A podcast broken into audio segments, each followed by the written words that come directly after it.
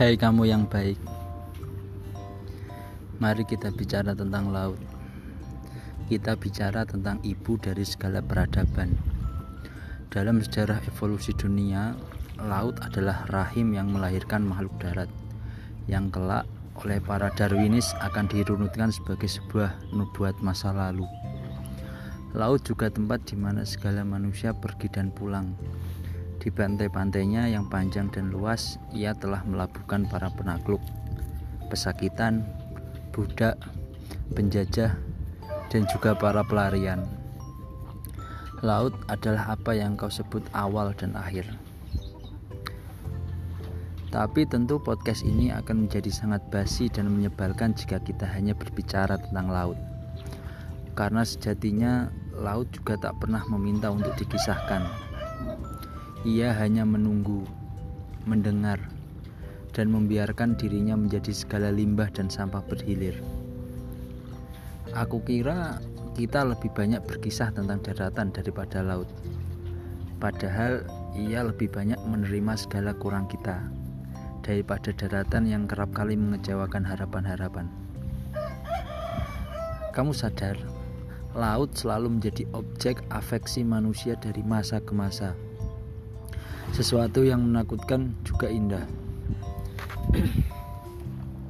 sesuatu yang transenden namun juga profan. Laut juga yang merebut nyawa para pelaut dan membiarkan para kekasihnya menjadi janda. Laut pula yang menenggelamkan sebuah pulau untuk kemudian kelak melahirkan daratan di sisi lain dunia.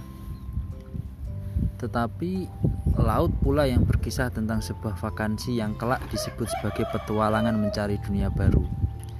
Kita tak akan pernah mengenal dunia baru dengan segala peradabannya jika laut tak membiarkan dirinya ditindih para pelancong.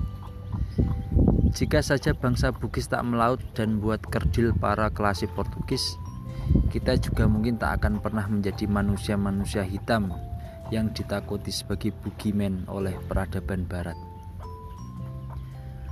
Maaf jika kemudian dalam podcast ini aku meracau tentang laut. Aku tak begitu kenal kau. Kita hanya bertemu sesekali. Tak pernah berbincang panjang. Tak pernah bertukar umpatan kutuk. Namun aku bisa melihat bahwa kau adalah sebenar-benarnya kawan. Seseorang yang bisa mendengar dengan sangat baik tanpa harus berkata-kata. Seseorang yang dalam diamnya telah mampu memberikan ketenangan bagi orang lain. Kamu tahu bahwa seringkali kita terjebak pada kata-kata manis tapi juga meregangkan bengis yang tersimpan rapi. Tapi kamu sadar itu semua bukan? Bahwa kamu yang kerap kali menjadi lautan bagi segala sumpah serapah, cerita sedih, dan juga rutukan kebencian sudah tamat mendengar itu semua. Kamu telah menjadi lautan bagi kawan juga sahabat yang tak tahu lagi kemana mereka harus mengalirkan sungai perasaannya. Kukira kawanmu juga tak adil, tapi aku juga tak tahu siapa yang kau anggap kawan atau yang menganggapmu kawan. Mereka berhutang waktu dan telinga untuk mendengar. Juga mereka kerap berhutang penjelasan mengapa dikala sedih kau harus tampil di depan. Namun saat ada kebahagiaan kau disingkirkan atau dilupakan jauh-jauh.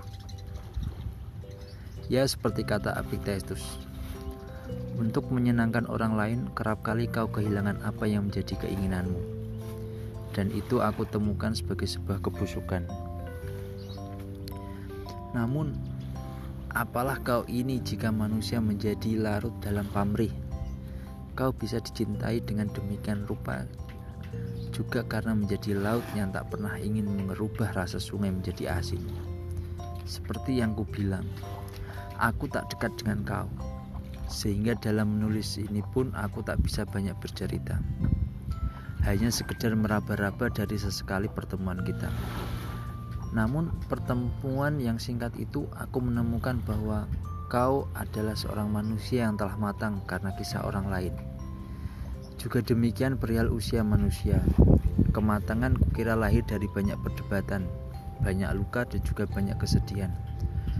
Bukan kebahagiaan yang membentuk peradaban manusia, namun tragedi yang lahir dari banyak lakon yang terlalu tengik. laut, seperti juga kau telah banyak menerima badai juga arus yang begitu hebat. Kamu teguh mendengar cerita dan keluh kesah kawanmu yang kukira tidak terjadi sebaliknya. Terkadang kita sebagai manusia kerap doif saat usia menderita. Kita seringkali lupa berbagi kepada mereka yang membuat kita bangkit berdiri. Kita sering lupa untuk membalas atau setidaknya memberikan balasan atas sebuah bantuan. Tapi seperti sebuah pepatah lama, tangan yang satu akan membersihkan tangan yang lainnya. Tentu tak bisa hidup tanpa orang lain, tapi bukan berarti kamu harus selalu ada untuk orang lain.